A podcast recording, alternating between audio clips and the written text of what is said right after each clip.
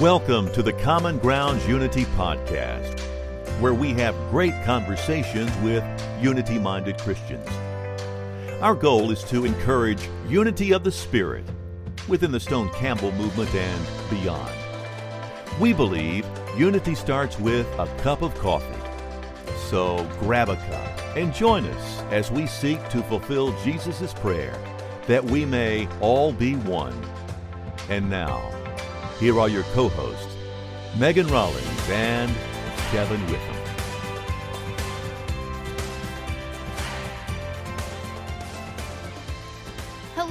Welcome to another episode of the Common Grounds Unity Podcast. I'm your host, Megan Rawlings, and this time I'm going to be hosting the show alone. My co host, Kevin, is actually out, but we're going to have fun because I have an exciting guest today, Nadine Templer. Nadine, how are you? I'm very well, thank you. Great to be here. Thank you for inviting me. Oh, of course. I'm so thrilled that you're here. Nadine, why don't you go ahead and tell the people a little bit about yourself, your life, your ministry, your spiritual journey, and let's just get started that way. Okay, great. Well, um, I was born in France. I grew up in France and I lived there until I was 21 years old. I did my studies in France. I got a master's in English literature. And then at the age of 21, I moved to London up to that point, I had no faith in God. Uh, you know, typical French young woman. Uh, never went to church, never read the Bible, uh, never talked about God, didn't think about God very much at all. Um, and then moved to London when I was 21. But I did have a lot of questions. And then about a week after I landed in London, um, Douglas Jacoby, he was not a doctor at the time, um, invited me to a church meeting. And I was very curious. And so I went along. I had a ton of questions, and he was the perfect person to answer them. So I um, was introduced to the Bible, to Jesus. I was very eager to find out if this was true. And I pretty much studied the Bible every day for two months. Um, I debated a lot, uh, but I was baptized uh, less than oh. two months later. And, uh, you know, I met Jesus and I fell in love. I mean, it changed my life. It's, uh, it all made sense. It felt that I found what I had been looking for uh, in terms of meaning and purpose. And, you know, Jesus was everything that I wanted to do with my life. From the time I was a young child, I'd always wanted to you know right the wrongs of the world yeah. which uh, which i know sounds like a very sounds very ambitious but um you know i'd heard of people like mother teresa and i was very inspired by their life and so when i read about jesus i was like well that's it. That's that's what it is. That's what it's all about. Um so yes i became a christian and then met my husband in london. We both had the same dreams the same values and so we joined a small group that was going to India to start a congregation. And we were very young. We didn't know exactly what we were doing, but we went with a lot of faith. And um, this was in the late 80s. And we mm. spent most of our adult life in South Asia. And right now we live in Nepal. And um, yeah, so that's kind of a you know quick overview of my life. Ah, oui, oui. That's all the French I know. I'm sorry. I thought I was clever. hey, you said you were um you studied uh English lit. What what's your favorite book? Oh my goodness. Um, you know, that's uh, that's a very good question. I have a lot of favorite books. I loved 18 and 19th century literature. Um, mm. I read uh, you know, Thomas Hardy and a lot of those books. Um, yeah, that's probably my favorite period in literature. Yeah, I'm I'm a really big reader too. So, um I I really like Dr. Seuss. um the Bernstein Bears, you know, stuff like that. It's more likable. oh, that's great. Hey, so um tell our audience a little bit about the um, Hope Worldwide and your work with Youth Corps for okay. people who don't know what that is just give us a little insight into that Okay, so Hope Worldwide is the um, you know charity uh, charitable part of the International Church of Christ. Uh, we aim to serve uh, the materially poor, serve our neighbors in need around the world. And Youth Corps uh, was started 26 years ago. It was a program that aimed to send groups of young people around the world to serve in programs um, serving the materially poor in order to you know give the youth in our churches an, an awareness of how mm. people live around the world to obviously to try and serve the communities but also to uh, have an impact on the hearts of our young people uh, so that's how it started and over the last 26 years the programs have evolved a lot i took over the department seven years ago um, and now we have trips not just for young people, but for singles, for families, for medical professionals. Uh, we have all kinds of different programs. And now this program has gone really global. So we go all over the world, but we also have volunteers that come from all over the world. So on a typical trip, you'll have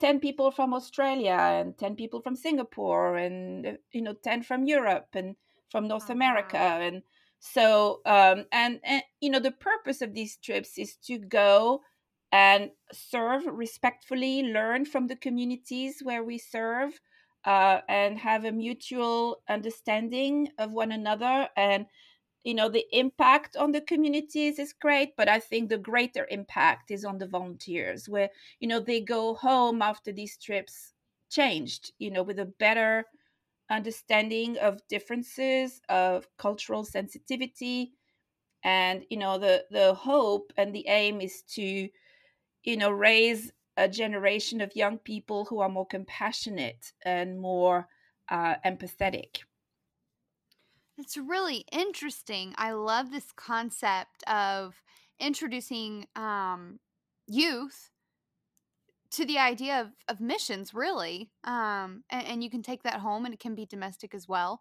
um, and it's an opportunity to really share the gospel which is something that you really encourage volunteers um, to do and in in order to do that you have your volunteers read a hole in our gospel um, this book was written about 12 years ago so why do you feel that this is particularly relevant for today well I think it's very important for us as followers of Christ to actually follow Christ. and I know that sounds obvious. That's a wild concept.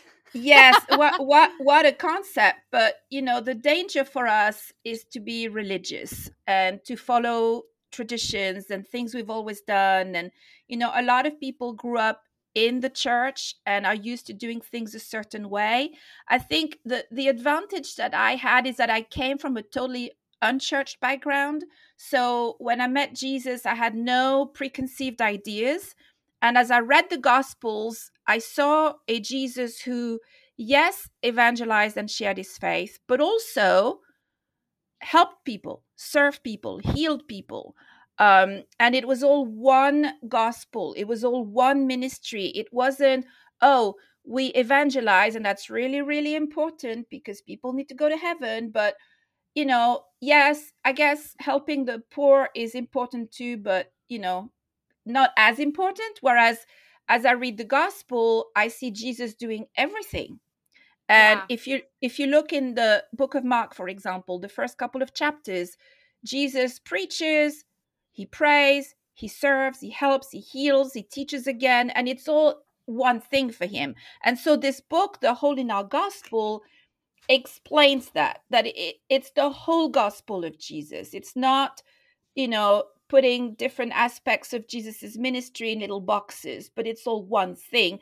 and how serving the materially poor is an integral part of the ministry of Jesus. It's not a side activity where maybe once a month or once a year we go and pack some boxes in, at a food food bank or you know it's a yeah. day daily Jesus was serving and healing as well as teaching.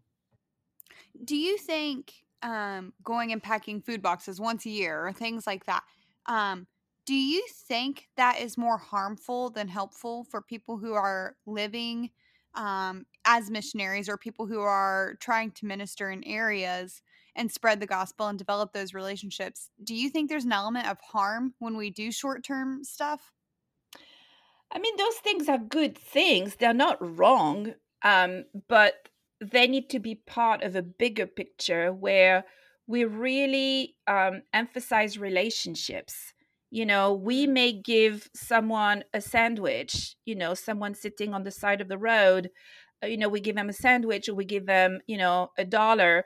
But what's even more important is having a conversation with them it's mm. it's those relationships it's the mutuality it's the give and take it's the okay maybe i'm helping you but you're also helping me it's listening to one another it's that mutual respect as we serve people so packing food in a food bank is not wrong obviously it's a it's a good thing to do but what's even more important is the relationships is the interactions right i mean and when you see jesus talking it's not like he just walks in and says, "Hey, here's some food. Um, I love you. You should believe in me," and then walk off. Like he right. takes time to uh, have those relationships, and then you know, with his followers and his disciples, there is an element of relationship, and that's what he wants from us today too. Right, right. And Jesus would always ask people their names. He would touch them. Um, you know, there was something very personal about mm-hmm. Jesus's interactions with people. Oh, absolutely. even with the woman um, who touched his garment, uh, he didn't have to say anything. I mean, she could have touched it and went on, but he was like, "Who touched it? You know, your faith has healed you. Go on." You know, I, I think stuff like that. I, I don't know. I can't wait to hug him. I guess. Isn't that funny? so, um, how would you encourage? I'm going to kind of throw you off here because uh, I didn't tell you I was going to ask you this question. But how how would you encourage people? where they are to spread the gospel? How would you encourage them to start? Because in the, you know, western world, we don't share the gospel. As a matter of fact, Pew Research just came out with an article that states this is the first time in our history that the majority population does not attend church. Um, is they're not members of a church. It's under fifty percent. And I think a lot of that is stemmed from many things. I'm not going to get crazy into it, but um, where can we start? You know, how would you encourage someone to begin in sharing the gospel with people in our community? I think it starts from an understanding of what the gospel really is. I think a lot of people are put off by religion. um, yeah. And you know, so if being a Christian and sharing our faith and sharing the gospel is about going to church meetings and you know handing out church invitations and it feels very dry and meaningless. Um i think as we look at jesus you know i don't get a sense that jesus was looking for baptisms. I get a mm. sense that jesus was looking for relationships uh, Jesus was looking to love people, um, to show them the love of God. And I think as we serve our communities, as we engage with our communities, as we, um, you know, get involved with the people around us, our neighbors, our neighbors in need, um, and show them the love of God. I think people have to see the love of God before they can hear about it. You know, we live right. in a very troubled world right now. People are craving for love and relationships and compassion and understanding. And, you know, that needs to come first. People have to see Jesus in us before they're going to hear about Jesus. And very often, you know, we want to preach at people and tell them about Jesus and tell them about how it's the right way to live, but we haven't given people a chance to see it in us first. So I think engaging in our local communities, reaching out to our neighbors, you know, going to the neighbors next door. Um, it's so easy in the Western world to not do that. Mm. Um, so I think, you know, showing people Jesus before telling them about Jesus probably will have a bigger impact than just inviting them to a church service. You know, there's this um, concept we talk about bring the church to people instead of bringing people to church. You know, we want people to come to our services, we want them to come to our meetings and to our church. How about we take the church to them and we go and visit them, we spend time with them, we talk to them, and let them see what we're all about in real life. Do you find it easier to share the gospel in the East? Because you said it is harder in the West. Well, it's hard and it's easy. It's it's different. Um, I think in the Western world, you know, we have a much more individualistic approach to life. People, you know, go home, they close their door, you know, they stay within their own little circle. Um, I think in the East, people are more community based. You know, the front door is usually open. So, in that way, it's easier to build relationships. I think it's harder in some ways because people do not have a background in Christianity a lot of the time. They don't know anything about Jesus. So, you know, there are obstacles in terms of explaining what mm. Jesus is all about. And of course, if people are going to be Christians, you know, changing their whole view of life, their religion, their traditions, going against their family. So, in some ways, it's easier, and in some ways, it's harder. Totally. And you know, you said you lived in the Western and Eastern countries, right? Um, mm-hmm. Because you were in France and London, and now you're in Nepal. And you've said that the gospel feels different in Nepal than it mm-hmm. does in the United States. Could you expand on this a bit? I know you did just a little bit here, but can you go a little further in that? Yes, yes, yes. Well, it's one of the reasons I love living in this part of the world. It feels like day to day i live the in the world of the gospels you know how mm. jesus would go out of a home and there would be crowds of people. There would be people everywhere. Uh how you know the hospitality you know it's very similar. Um even the stories of the bible you know jesus interacting with a man with leprosy you know we do that here. We see that here. Um you know the I mean, it's a lot of similar cultural uh, elements, um, and then of course, you know the the sense of community, the sense of you know everyone's together all the time. I mean, you you look at Jesus's life, and it's exhausting reading about it because uh-huh. there were people, you know, people everywhere all the time, and life here feels a lot like that, where you know there are people everywhere, and people want to be together you know, people often ask me, don't you feel lonely living on the other side of the world, far from your family? And and I'm like, it's impossible to feel lonely in a place yeah. like Nepal or India and because neighbors look out for each other. Um, you know, I moved here in the middle of the pandemic last year and I didn't know anyone here in this neighborhood where I live. And mm. immediately the neighbors, the shopkeepers, everyone helped out and you know, it was great. Within 24 hours, I had a network. I can't imagine wow. that happening, you know, living where I lived last year in Northern Virginia, which is a wonderful place, by the way. but, you know, it's not, it takes time to get to know people and you really have to be intentional about it. Whereas here, you don't even have to try, it's just natural. That's what people do. Mm. You know, I had some friends in who who are from Nepal, and they told me that um, the monkeys are really mean there. have you have you had any experiences where they've tried to steal your food or just welcome themselves oh, yeah. Oh yeah, can monkeys you, can, are extremely clever. do you have any good stories for me? Can you give me something? Oh, I have so many stories of monkeys. We don't. It's a whole podcast.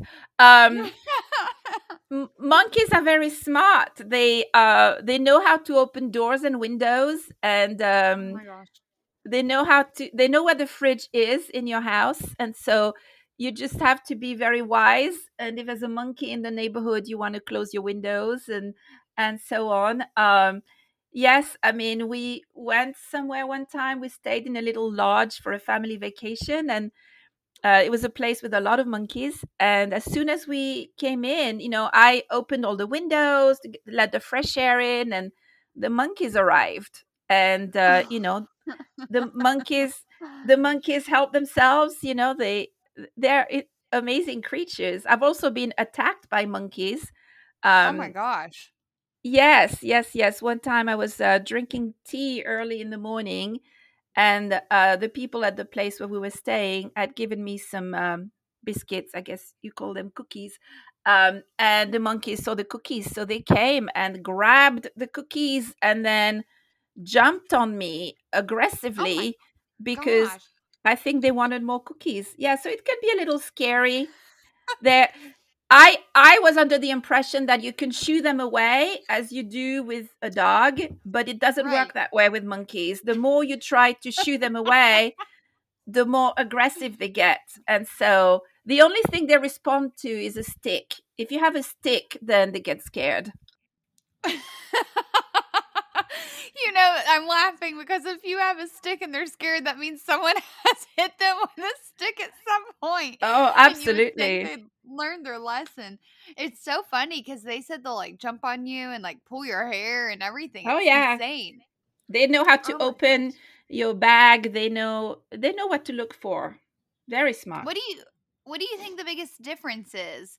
um not spiritually but just like you know culturally you, you've really made a huge change because those are completely different cultures what do you think um if you want to call it culture shock what would be the most culture shocking thing for you um you know when i first came to this part of the world it was the way that women were treated differently um, that was mm. very challenging. Things have changed a lot in the last 30 something years we've been in this part of the world. But I remember the first time going out on the road and there were no women, it was all men. And um, that was very challenging. I didn't know where to find the women and how to oh. build relationships. And then I quickly found out that, you know, the women were at home um, and that you had to build relationships with the men in order to meet the women. So that's what we did. Um, and again, you know, things have changed a lot. Things are very, very different nowadays. Uh, you know, there are women everywhere now, but in those days, it was very challenging as a young feminist French woman. oh yeah. So yeah, so that was challenging for sure. How, ex- how extreme was it? Would men talk to you as a woman? Yes, if a man was with me. So, you know, we did the ministry together, you know, my husband and I, and then the, the brothers and sisters who came with us. So we did we did it all together and people were very friendly. It was just a different society. And so people were very friendly, very hospitable. So, you know, my husband would meet the men and then would take me to they would take me to their homes and then we would meet the women and it was very easy actually it was just a different way of doing things uh, but it was hard to figure out at first you know it took me a little mm-hmm. while to figure out okay how do we do this you know and show respect to the local culture because we were not there to change their ways you know uh, we were there to share the gospel but um, so we had to fit in with the way they did things and then reach out to people through you know that way. How did women respond to you? They were wonderful. Um i mean the people in this part of the world the women are incredible they're so warm so friendly so kind so helpful um you know we moved back here a year ago almost uh, from northern virginia and my youngest child is 13 and I asked her just last week, so, you know, what difference have you noticed and, you know, how are you feeling? And she said, Mom, you know, the people here are so friendly and they talk mm. to me and they always interested. And, you know, there's a sense, even amongst young people, she said, you know, that they're not cliquey here. Everybody wants me to be involved in everything. So I think, you know, um, I felt that. And I made friends very quickly. And the friends I made in those first few months in India, they're still some of some of my be- very best friends to this day. So it was just a different way of doing things, but you know, the women are incredible. And Isn't a lot of interesting. yeah, and a lot of women became Christians. Actually, we had more women become Christians than men in the beginning. Um, Wow.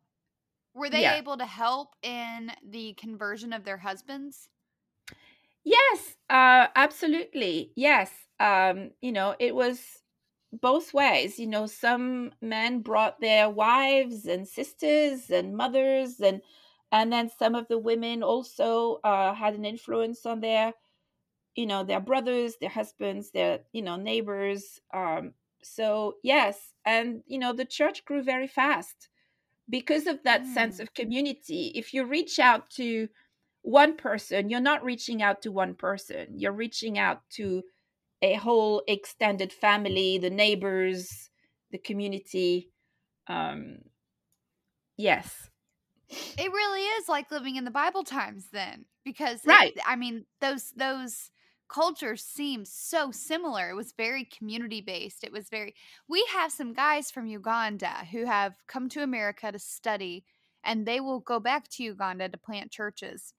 And I'm I was talking to Eddie, the one of them, and he said I, I asked him, what do you think the biggest difference is in America and Uganda? And he said, America is very me focused and Uganda Right. is very we focused. And and you're saying it's basically the same thing there too. right. Do you think it's because we're more developed and so we aren't as um, needy on one another? We're, there, there's more independence here. Do you think it's just you know culture? What? And you know what? I'm going to be honest with you, and I want you to be honest with me about this. People in Nepal, Uganda, seem to have more joy and contentment, as to where here in the West we're miserable and we're on you know antidepressants and all of these things do you think it's because there's more community and there's more of i don't have to do this alone what can you speak to that a little bit Yes, absolutely. Absolutely. People depend on one another, they need one another. I also think that having less in terms of material possessions is actually Mm. probably helpful spiritually. Um, n- n- biblical for sure well, not that we want people to experience what we call abject poverty, which is extreme poverty, obviously, but you know, a simple life um, seems to bring more happiness. I think materialism is destroying our souls in the Western world. Um, you know, it's about, you know, what we can have, what we can get, and there's a sense of discontent. Um, you know, I think in many places around the world, people don't have as much in terms of material things, but they have so much more in terms of relationships and community. You know, if you don't have a big TV with video games and all of that, then what do you do? Well, you play games with your neighbors, right you know. So, um, people have fun with very little here. Um, and it doesn't matter how old they are. I go to I go to many gatherings where you know the parents and the grandparents are having just as much fun as the teenagers, um, Oh, and uh, you know they, they they play a lot of games that don't require any anything really. Um, so yeah, I mean the fact that people cannot afford to do a lot of the things we do means that they have to spend time together. I love that. Hey, listen, this conversation is so good, and I cannot wait to continue it next week as we talk a little bit more about the gospel and the intergenerational unity of it. So, do you have anything you want to say before we end this conversation? Well, um, if you get a chance to go and visit communities in other parts of the world, please do it. And I know it means you have to plan, you have to be intentional, save money, but it's definitely worthwhile. I think going to see other parts of the world will, you know, it brings more awareness And I think it makes us better neighbors once we go back home. I love it. Hey, Nadine, um, I can't wait to continue this conversation. Guys, thank you so much for tuning in. Be sure to tune in next week as we go ahead and continue um, the beautiful story that Nadine and her family have. We'll see you next time. Thanks again, Nadine. I'm so excited to see you guys next week. Make sure to go ahead and subscribe where you listen to podcasts. See you next time. Thank you for listening to the Common Grounds Unity podcast with Megan and Kevin. Please check out commongroundsunity.org to learn more about who we are. There are plenty of resources, and you can subscribe to the weekly email articles, join the Facebook group, or find our YouTube channel. We've also provided a link in the show notes for comments. You can ask questions or suggest topics and guests. If you would like to partner with us financially, you can do that too through the show notes or on our website. Until next time, God bless. And remember, unity starts with a cup of coffee.